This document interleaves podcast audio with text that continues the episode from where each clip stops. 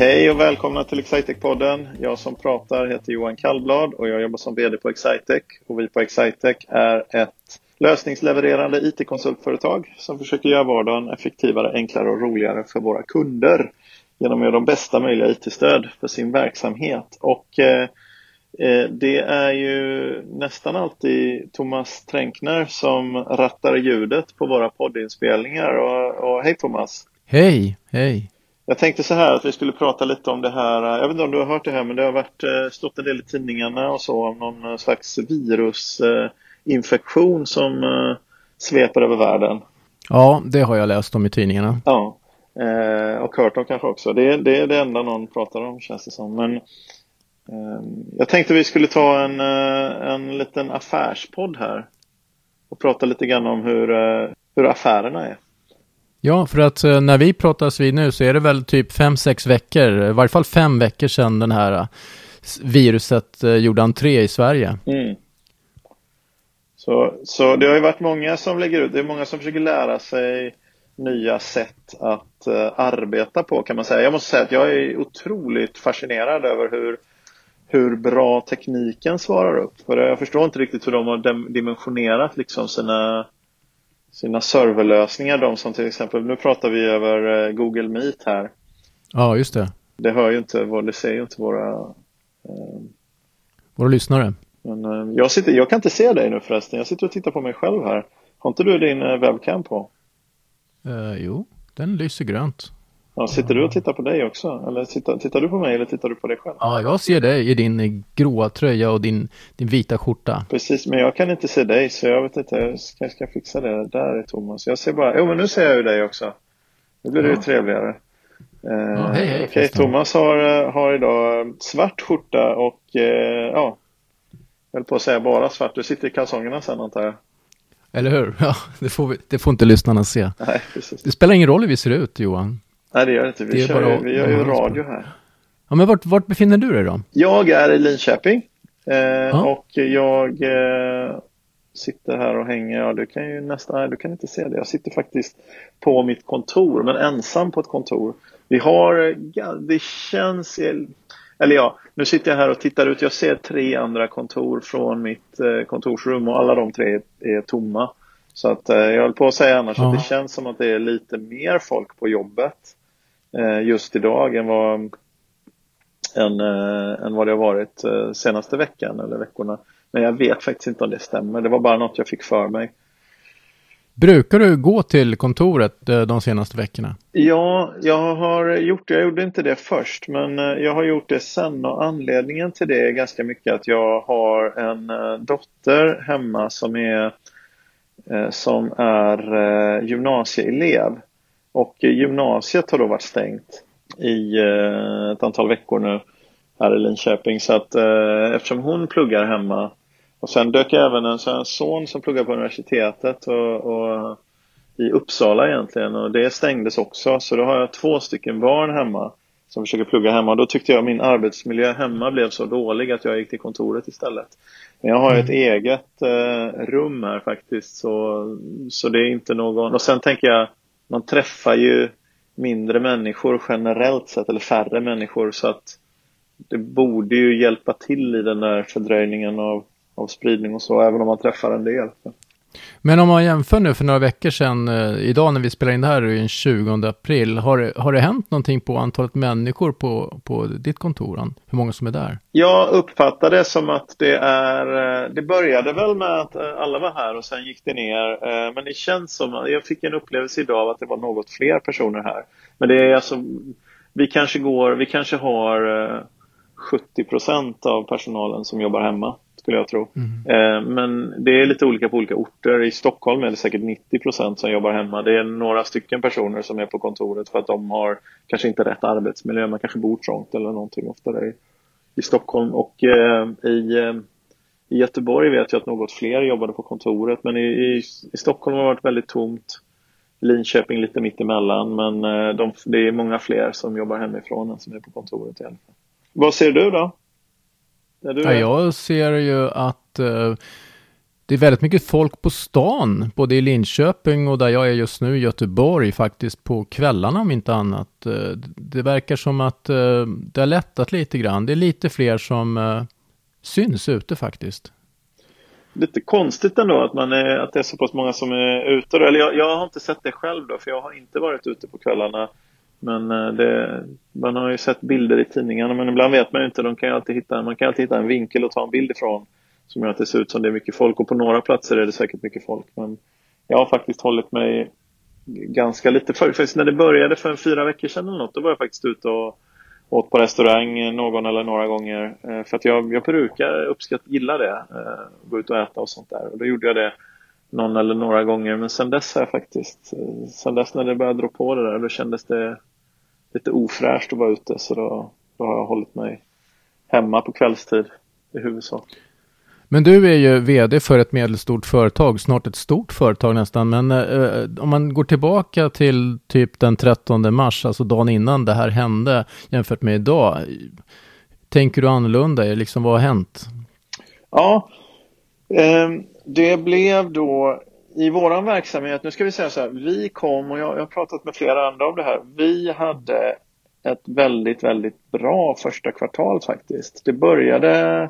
Det här året började väldigt fint. Det, det är våran, vi har ju räknat klart pengarna från det första kvartalet här nu. Det, här är, det första kvartalet i år är vårt bästa kvartal någonsin. Till och med med ganska god marginal. Det var ett, ett jätte, jättebra kvartal för oss. När du säger bästa menar du då både omsättning och resultat? Både alltså? omsättning och resultat. Vi ökade från förra året. Så det är inte, ska man säga normalt sett så är det fjärde kvartalet det, är det bästa kvartalet på året för oss. För då har vi dels, dels är det inga lediga dagar och, och, och sådär, inte så mycket i alla fall. Så oktober är ofta lång med många konsultdagar. Oktober, november är väldigt bra konsultmånader. Och sen är december lite svårt, men då har vi ganska mycket återkommande. Det är väldigt mycket försäljning som händer i december oftast. Och sen har vi mycket gamla affärer av återkommande karaktär som förnyas och förlängs, och det ger en viss resultateffekt i december. Så därför brukar fjärde kvartalet vara vårt bästa kvartal på året. Men eh, nu hade vi ett väldigt, väldigt bra första kvartal. Vi ökade omsättningen med någonstans i storleksordning trettio procent då, och eh, riktigt, riktigt, riktigt bra. Och eh, med god lönsamhet också. Eh, så att det var ett riktigt kanonkvartal. Och sen kommer det här då, när allting, men det är väl så, när allting känns som... Eh, som bäst, det är då som det kommer någon smäll då. Samtidigt ska jag säga så här att jag, jag är ganska, det är ganska skönt att gå in i en, en osäker period ifrån en position av styrka, det måste man ändå säga. Mm, men, men det var ju också en, en, ett rekordantal eh, trainees som startade i förra hösten, och eh, nu har ju de kommit ut i sitt jobb. Var du inte orolig för att eh, det skulle bli problem att hitta jobb all, till alla de här? För de var ju närmare trettiofem stycken. Jo, ja, det är ju jätteviktigt för oss. Och jätte, för när de är ute i produktion, då, man kallar det så. När, när våra traineer är ute i produktion och vi har arbets, vi har liksom sålt tillräckligt bra så vi har mycket att göra och vi klarar av att sätta alla i arbete, då blir det väldigt, väldigt lönsamt för oss också. Det, blir, det uppstår god eh, lönsamhet då. Men eh, om det är så att de, de nya, det är ju i regel så här att de nya är ju inte de, de är ju inte de som är enklast liksom att hitta bra uppdrag till, utan det är Det är ju de som har mycket relationer med befintliga kunder, så det är nästan en del som man, de behöver ingen försälj, inget stöd av någon framgångsrik försäljning för att ha att göra, utan det rullar på, det rullar på för att de har gjort ett bra jobb länge och kunder vet om det liksom, så det skapar sig själv. Det, det rinner in, brukar vi brukar kalla det för rinn egentligen snarare än sånt som kräver försäljning. Och, och, och det är ju så att eh, det är viktigt med bra försäljning för att jag ska kunna få igång min nya personal då. Eh, och Så jag var inte så orolig den trettonde mars, för vi hade, då räknar vi med, i februari och mars räknar vi med att de är hyfs, inte helt igång, men de är ändå hyfsat igång, våra höstens trainee-kull, och det var så det kändes också. Men, men nu finns det ju alla anledning att oroa sig. Det, det, är, det ser hyfsat ut ändå, fast det är ju för att vi har en, en liksom ganska bra projektstock, sånt som är sålt sedan tidigare. För det, det måste jag säga, det som har hänt för våran verksamhet är att nyförsäljningen är storleksordningen halverad från eh, samma period förra året då. Speciellt faktiskt i slutet av mars. Det är riktigt, mm. eh, det stendog i några veckor där. För du, ni mäter väl även prospects och alltså säljmöjligheter? Ja, det gör vi också. Och eh, säljmöjligheterna också faktiskt i, i eh, år. Då. Alltså leadstillströmning har minskat ordentligt de senaste veckorna. Däremot så har eh, det som vi kallar för, vi skiljer på på sales qualified leads och marketing qualified leads, där eh, vi säger liksom leads från marknad är eh, det kan vara att någon är med på ett webbinarie eller laddar ner någon white paper eller någonting i den stilen. De har faktiskt ökat, eh, men riktiga leads som vi tycker det här är redo för att bedriva så aktivt säljarbete på, det har minskat då eh, ganska rejält. Och det, jag vet, det kanske inte är så konstigt, folk kanske har tid och titta på saker och undersöka saker. Det, det är en jätteovanlig alltså ändring här då, då marketing leads har ökat med nästan femtio procent, men eh, riktiga leads som går till försäljningen, de har ungefär halverats jämfört med förra året. Så att... Men an- värdet av antalet offerter i perioden då, hur har det sett ut? Eh, jag följer inte värdet av eh, offerter egentligen. Vi, vi försöker göra så få offerter som möjligt. Eh, men däremot så alltså i betydelsen eh, ja, vi tycker det att skicka, för oss så har, vi, har det visat sig över tiden att skicka en offert med ett visst värde är en ganska dålig indikator på hur mycket du säljer för, så vi, vi mäter egentligen först vid ordertillfället då. Men det var i mars, så var vår nyförsäljning mars tjugohundratjugo, så var nyförsäljningen sju komma sju miljoner. Och det är otroligt mycket lägre än i mars tjugonitton. De var, mm. de var ungefär dubbelt så hög. I april tjugohundratjugo har vi, konstigt nog, då har vi faktiskt, fast det är en och en halv vecka kvar va, av, av april, eh, så, har vi lika, så har vi faktiskt inte tappat någon försäljning jämfört med april förra året. Utan, eh, utan det var en jättestor nedgång i mars. Så jag vet inte, jag får motstridiga signaler här faktiskt på... Men varför tror du att april ser så bra ut då? Det hade man ju absolut inte trott. Nej, Nej jag, jag tror, jag vet inte, kanske att det blir först en chock och ett stopp i mars.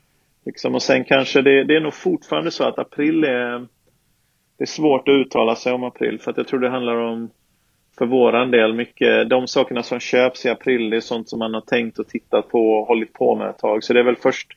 Först får man väl några veckor där i slutet på mars där man undrar som oj oj oj, allt, allt går under, allt är stopp, man säger stopp till allting. Och sen i början av april så kanske det ändå säger nej, men just det, allting tar inte stopp, vi kanske ändå ska göra saker. Men, men det som är mest oroande, det är ju att leadsinströmningen på nya säljmöjligheter då, den, den har minskat ganska ordentligt. För det är ju de leadsen som ska ge, kanske blir affärer, ska bli affärer i juni eller i, eller i augusti liksom, vem vet. Så det, det, det tyder ju på att liksom aktivitetsnivån i hela ekonomin går ner då. Om jag tittar på min data, nu har jag ju begränsad data här. Vi har ungefär tio leads i veckan, mm. en vanlig vecka. Och nu har vi kanske haft fem leads då, det är väldigt lite. Men har det ändrats någonting i vad, vad leadsen frågar efter? Alltså eh, tjänsterna, har det blivit någon förskjutning i någonting där mot tidigare? Ja, det vet du vad, jag har för lite data för att ha någon uppfattning om det. Jag har egentligen ingen uppfattning om det. Men den försäljningen som har varit, det som folk verkligen har köpt, det är faktiskt ganska likt. Det kan jag inte se att det är någon större, det kan vi inte se att det är någon större förändring mot, eh, mot hur det brukar vara då. Möjligen faktiskt, om det är någonting som har ökat, jag tittar på datan i realtid just nu, om det är någonting som har ökat så är det lite sådana här kundvårdssystem. Det är väl mm. det som är, det kanske inte är så konstigt. Om man sitter och tänker sig, nu tror jag inte köpprocessen går inte så här fort, men om du tänker dig att du, att du sitter och vill ändå bedriva, om din personal är remote och de inte sitter på plats och du vill kunna driva, driva din verksamhet utan att folk sitter på kontoret, så är väl en sån sak att ha totala kundbilden och information om kunder och kunna arbeta mot kunden eh, fast du inte är på plats. Det skulle man väl kunna tänka sig att det är ett, men att byta ett affärssystem till exempel som antagligen kräver, ett affärssystemsbyte kräver ju att man är mycket folk på plats så att man jobbar man jobbar tillsammans och så. Det kanske, det kanske inte är så konstigt att kundvårdssystem är mer efterfrågade än affärssystem. Mm. Möjligen. Men det är nog också lite för lite data för att ha någon säker slutsats av det.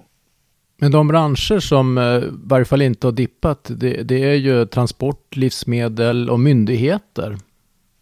Vi har ju faktiskt gjort, ökat våra insatser mot myndighetssidan då, för det har inte varit så starka. Vi har ju annars tur också. Jag har några kunder som jag har Mathem som kund. De går ju onekligen ganska bra. Matsmart har vi också som kund. Vi har Proffsmagasinet. Du vet, folk vill vara hemma och göra, faktiskt på, på riktigt alltså. Folk är hemma och köper dyra elverktyg. Man, har, man kan inte göra av med pengar på semesterresor, så man köper dyra gör det självverktyg hemma. Så Proffsmagasinet går jättebra enligt vad jag enligt vad jag hör.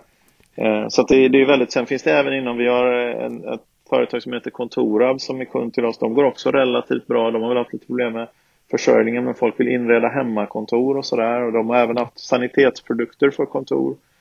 Ganska efterfrågat oss, eller väldigt efterfrågat. Så att det finns liksom, det finns ju många öar som, som går bra. Men, men också, jag tror en svårighet att fatta beslut på många platser. För man är, det är en osäker värld och då vill man inte, inte fatta beslut som låser den. Men, men hur ser dina affärer ut?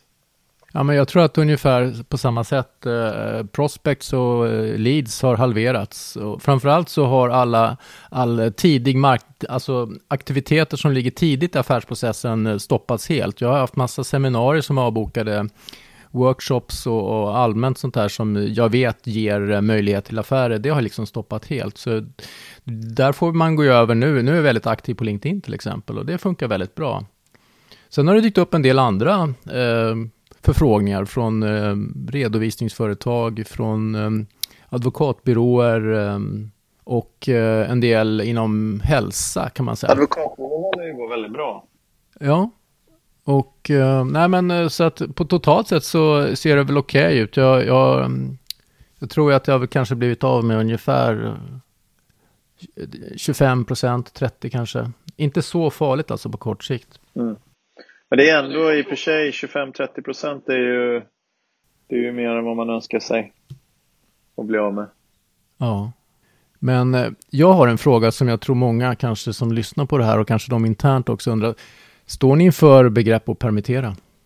Eh, inte i någon stor omfattning. Eh, vad vi tänker, vi har, vi har sökt personalens godkännande för att göra en tjugo procent i permittering och det Det planerar vi för. Eh, så det, det, det, har vi, det tänker vi göra. Eh, och det kanske vi har infört redan när det här poddavsnittet eh, sänds då. Och det är alltså för att anpassa eh, hyfsat liksom, tillgången på, på personal till, till efterfrågeläget. Men vi, kommer inte, vi har inga planer på att eh, göra några stora, nu får man inte säga något dumt här som man får äta upp sedan, men vi har inte några planer på att göra några personalneddragningar generellt, utan permitteringsverktyget är ju ett verktyg för att kunna behålla personalen men få en liten, en viss kostnadsavlastning då, så får göra det enklare att bära personalkostnaden trots att efterfrågesidan är svagare. Och jag räknade lite grann på det där också, permitterings En permittering på tjugo procent, om man tittar på det statsstödet ungefär och våra genomsnittliga löner, så är det fortfarande så att eh, vi skickar in eh, tre gånger så mycket pengar till staten som vi får tillbaks. Så det blir ungefär, kan man säga det, som en tredjedels skattelättnad. Så vi är fortfarande liksom i väldigt stor utsträckning netto eh, bidragare till den allmänna ekonomin. Och så tycker jag att det ska vara. Men, för vi, vi är inte så hårt drabbade då. Men det är, det är klart att med en, en ny försäljning som i, i mars då blir halverad. Vi, vi sökte det här godkännandet från personalen för att vi såg marsförsäljningen gå ner. Och nu har vi faktiskt varit ett par affärer här nu i, i april. Då, så är det klart, fortsätter det in i april att det fort, och, och slutet på, eller början på maj att vi, att vi börjar göra affärer. Då, då kommer vi inte... Då kommer vi förhoppningsvis inte behöva göra permittering. Men jag tycker den stora, stora frågan tycker jag är hur lång tid det här kommer vara. Och jag förstår naturligtvis att ingen kan svara på det. Men, men om det är så att det varar kortare tid det här, då skulle vi ju egentligen vilja använda tid som blir över till att göra sånt som gör oss bättre mm. framöver. Men är det så att det varar under väldigt lång tid, då måste man ju vara väldigt, väldigt försiktig och se till att man sparar pengar i ladorna för att kunna använda i, för att kunna använda. Vi har alltid en likviditetsdipp efter, efter sommaren då, under hösten. Så, mm. Mm. För några avsnitt sen så var ju Johnny Hansen med och eh, jag tycker det är intressant att höra. Hur, hur är det i Danmark? Ja, det var en intressant eh, fråga. Intressant, mycket intressant fråga faktiskt. Där är det så här att i Danmark så är ungefär en tredjedel av vår verksamhet i Danmark riktar sig till detaljhandeln. Där vi gör kassasystem och sånt, betalsystem för detaljhandel. Och det är, det är som sagt en tredjedel av verksamheten. Och den har ju stått helt still. För detaljhandeln i Danmark, förutom matvaruhandel då, är stängd. Och vi, vi har, det är just, det är inte matvaruhandel vi håller på med, utan vi håller på med med detaljister då. Och det är helt stängt och köpcentren är helt stängda. Så den verksamheten har haft noll efterfrågan. Eh, alltså verkligen noll. De har inte haft någonting att göra alls. Eh, och där har vi gjort det. De danska permitteringsreglerna är lite annorlunda än de, än de svenska. Men där gjorde vi då en, en permittering eller aviserade en permittering. Eh, men då återigen, jag vill tror jag, lyssnarna här, hålla reda på orden här. Permittering eller korttidsarbete, det är egentligen ingen permittering vi gör utan det är ett korttidsarbete som vi gör att vi går ner på, i Sverige då har vi gått ner, eller planerar vi att gå ner på jobba, eh, jobba sex och en halv timmars dagar istället för åtta timmars dagar. Så det är inte, en, en, det är inte ett varsel eller liksom att minska personalstyrkan utan det går ner på lite kortare arbetstid då. Det är det vi tittar på. I, Dan- I Danmark så gjorde vi det här på en tredjedel av personalstyrkan som då fick eh, gå hem helt. Men med, fortfarande med full lön i, så funkar det i Danmark. Eh, men eh, nu så har de aviserat att de ska öppna och de har öppnat så smått. Och då beslöt vi i Danmark här att ta tillbaka hela personalen. Eh, och då är ju den... Jag ska säga att läget i Danmark, alltså det har varit absolut mycket mer nedstängt än i Sverige. Men... Eh, också förväntan är nu, jag är lite rädd att den förväntan ska vara för hög för nu är förväntan är väldigt hög på att man ska komma igång snabbt i Danmark mm. och i Sverige tycker jag det, det har inte stängt ner lika mycket men jag ska också säga förväntan är ju inte så, så hög egentligen, jag skulle säga att vi har väl en ganska en ganska låg förväntan, de flesta i Sverige verkar ju tro att det kommer ta en stund och dra igång grejerna igen. Ja för vi är snart in i sommaren och då går det med automatik ner på sparlåga. Ja. ja. Det är, det är väldigt, väldigt viktigt alltså att vi får igång, eh, alltså inte för Excitech naturligtvis, men för hela näringslivet liksom, att vi får igång affärsklimatet innan sommaren, för annars blir det stopp ändå på grund av sommaren och då har man till slut så har man haft ett halvår med stopp och då är det, det är ju allvarligt, det är inte många som klarar det. Eh, också debatten är ju, jag vet, eller den är kanske, jag ville säga att den var onyanserad, den kanske inte är det, men jag tror att många förstår inte riktigt det här med hur det funkar med reserver och skatter och aktieutdelningar och så vidare. Det ena är då att en, en aktieutdelning, nu, nu ska jag säga, jag talar inte i egen sak, vi har inte gjort någon aktieutdelning på tre år från Excitech utan vi har samlat alla våra pengar i bolaget för att använda till exempel för förvärv och för att göra bolaget bättre, så vi, det är inte så att jag står och försvarar min egen position här egentligen. Men man måste också förstå att det som stod, de bolagen då ska dela ut, det är skattade pengar från förra årets resultat. Så det handlar inte om tjugo tjugo utan det är liksom man har tjugonitton kanske man har gjort ett starkt resultat, betalat skatt på resultatet, betalat sin moms, betalat sina arbetsgivaravgifter och gör till de som inte har fått någonting i företagets ägare som kanske i många år tidigare var med och tog risk. Mm. De har ändå inte fått tillbaks någonting av sina pengar utan de får tillbaks en del av pengar som de har tagit risk med för många år sedan. Då får de tillbaks det som en aktieutdelning året efter det att man har gjort och skattat ett väldigt bra resultat. Och det är lite för lättvindigt att säga, tycker jag då, att säga att företagen ska då inte betala ut några utdelningar för tidigare års goda resultat. Alltså att ägarna ska inte kunna få någon avkastning för risken de har tagit. Trots att man har gjort bra resultat. Du skulle lika gärna kunna säga att ja, men då borde ju inte staten ha haft rätt att få in några skattepengar eller sådär på de tidigare åren.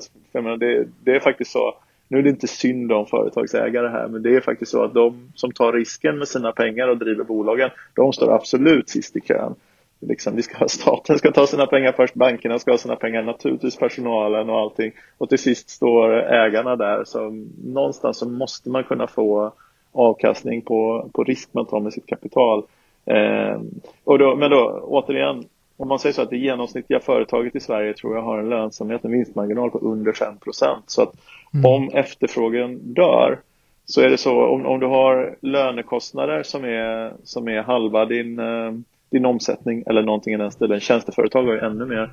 Eh, och sen har du en vinstmarginal på fem procent. Då innebär det att ja, även om du sparar ett helt års resultat efter skatt så kanske det räcker till en månads lön för din personal. Mm. Innan, så att, så att man hamnar ju i läget att man måste dra ner personalkostnader oerhört snabbt. Och därför är det så otroligt viktigt att hålla fart på efterfrågesidan. Det är helt enkelt inte realistiskt att företag skulle bygga upp buffertar för att betala, åtminstone inte tjänsteintensiva företag, för att betala ett års, alltså det är, det är tjugo års lönsamhet för att betala ett års löner till personalen.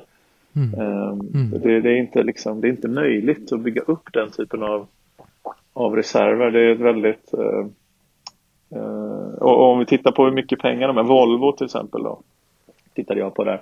A B Volvo gjorde ju förra året kanske ett av de bästa årsresultaten som något svenskt företag någonsin har gjort.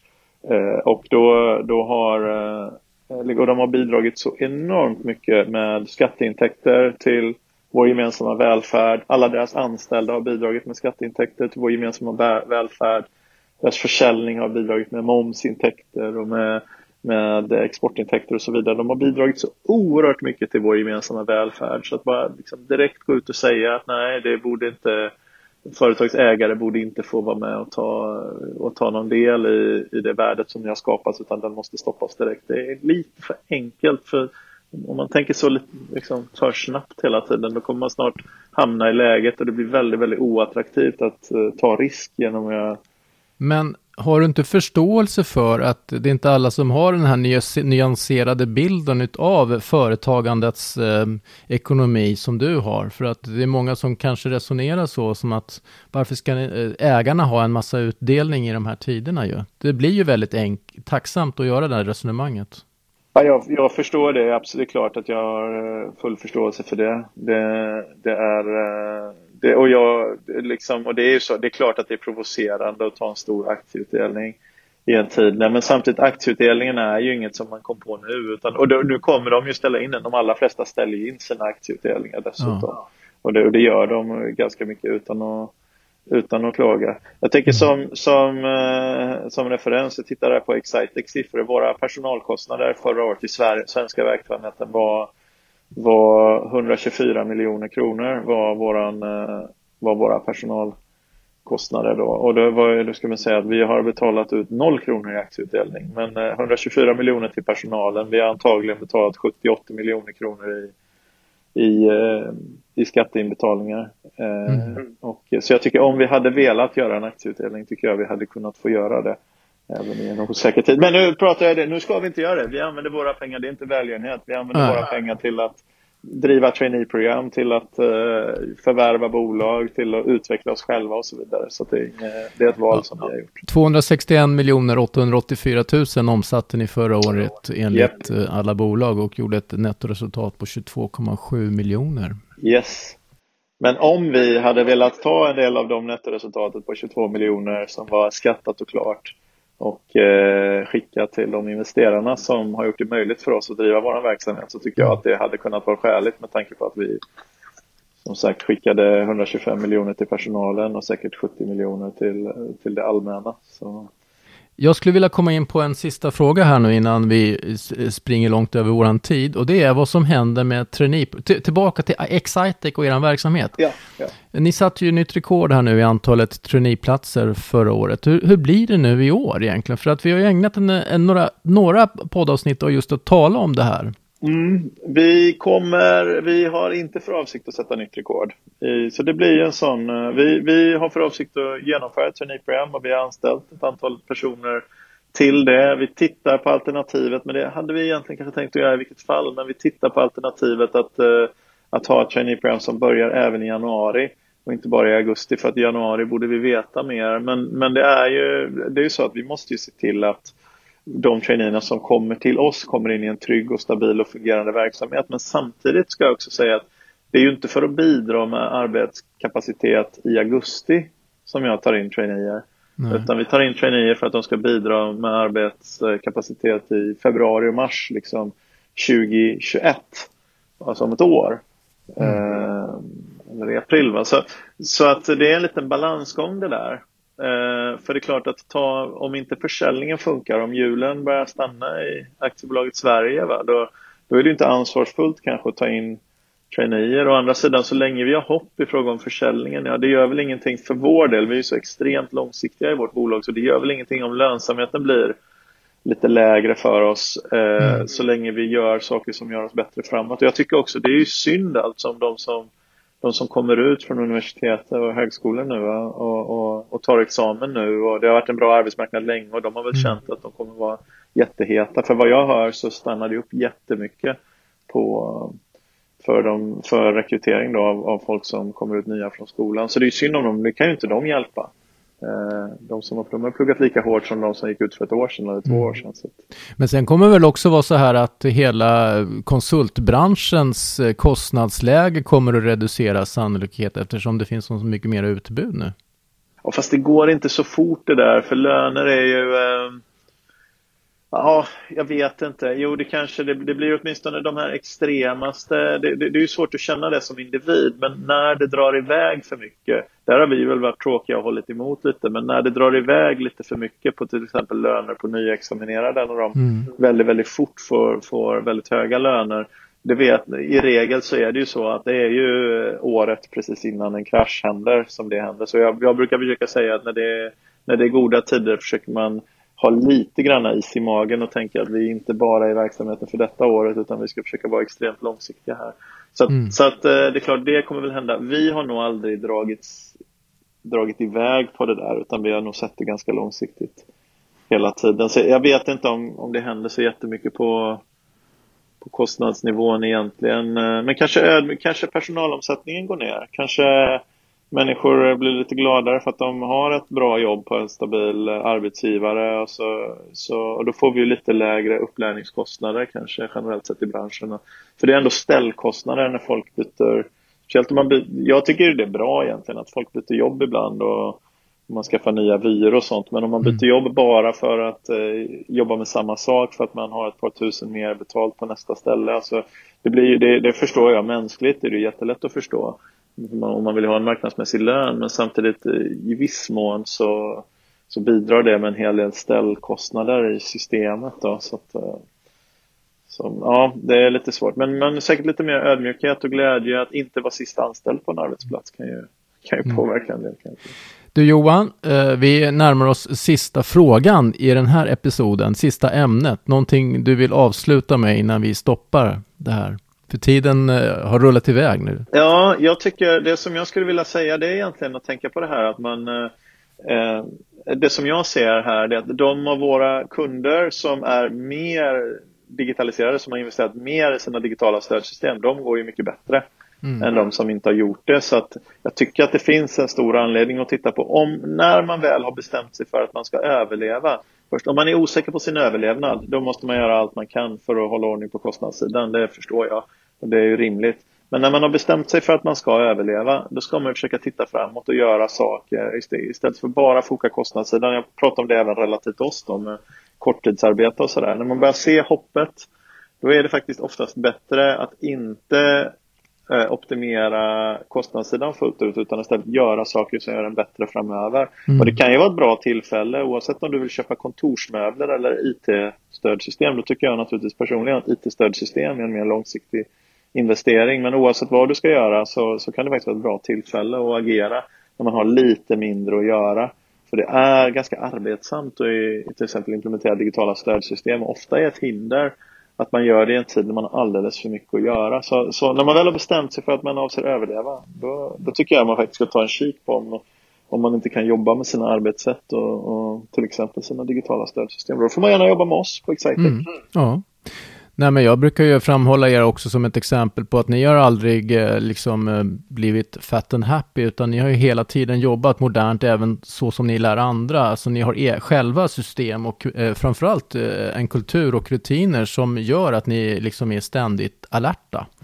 Vi har paket, håller på nu faktiskt att paketera ett jätteintressant e-handelserbjudande till vår kundbas som, som har andra delar av vårt system, så att det blir lättare och komma igång med en, en, en, vad ska vi säga, en ganska standardiserad e-handel, men på en väldigt intressant plattform då. Så vi har inte lanserat det ännu, men det är en av de sakerna som vi håller på. För att göra oss bättre för framtiden så lägger vi till den kapaciteten i vårt utbud. Men sen, jag ville avsluta med en mening som jag, som jag tänkte på direkt i början och som, som jag inte fullföljde då. Men det här med att, har du tänkt på så bra det här funkar med Meet nu till exempel, eller Teams och de här sakerna. Det är en otrolig kapacitet, även alla skolor och sånt som kör digital hemundervisning och sånt. Vilken otrolig kapacitet vi måste haft i de här stödsystemen som klarar, eller I T-infrastrukturen som klarar av att skala upp så här mycket när efterfrågan på videomöten till exempel ökar. Det är ju ändå någon server någonstans och någon fiberkabel någonstans som skeppar den här datan. Mm. Det, det är fascinerande att det har funkat så pass bra för de av oss som hade förberett oss på att, ett digitalt arbetssätt. Mm. Ja, en sista fråga här nu då. Du, det var ju lite filosofi här nu de senaste tidigare avsnitten och boktips bland annat. Vad är det som ligger på din, din, ditt nattduksbord nu, just nu?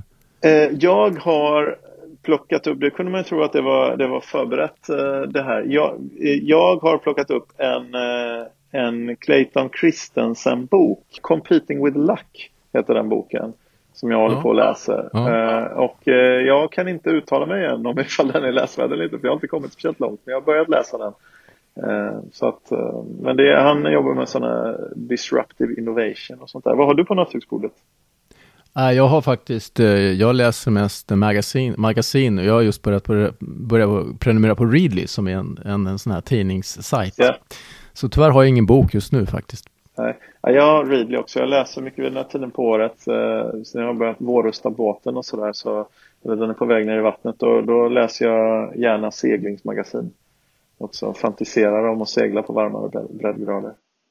Jag, jag brukar säga att om man tycker att det här att hänga på Excitech som anställd och jobba hos oss, om man tycker att det verkar vara ett bra företag, så ska man gå in på w w w punkt excitech punkt se snedstreck karriär och titta på våra job openings som vi har där. Och är det så att man vill arbeta med oss för att få bästa möjliga digitala stödsystem för sin verksamhet, så får man också gärna gå in på w w w punkt excitech punkt se, så kan man se där på våra olika områden som vi arbetar med.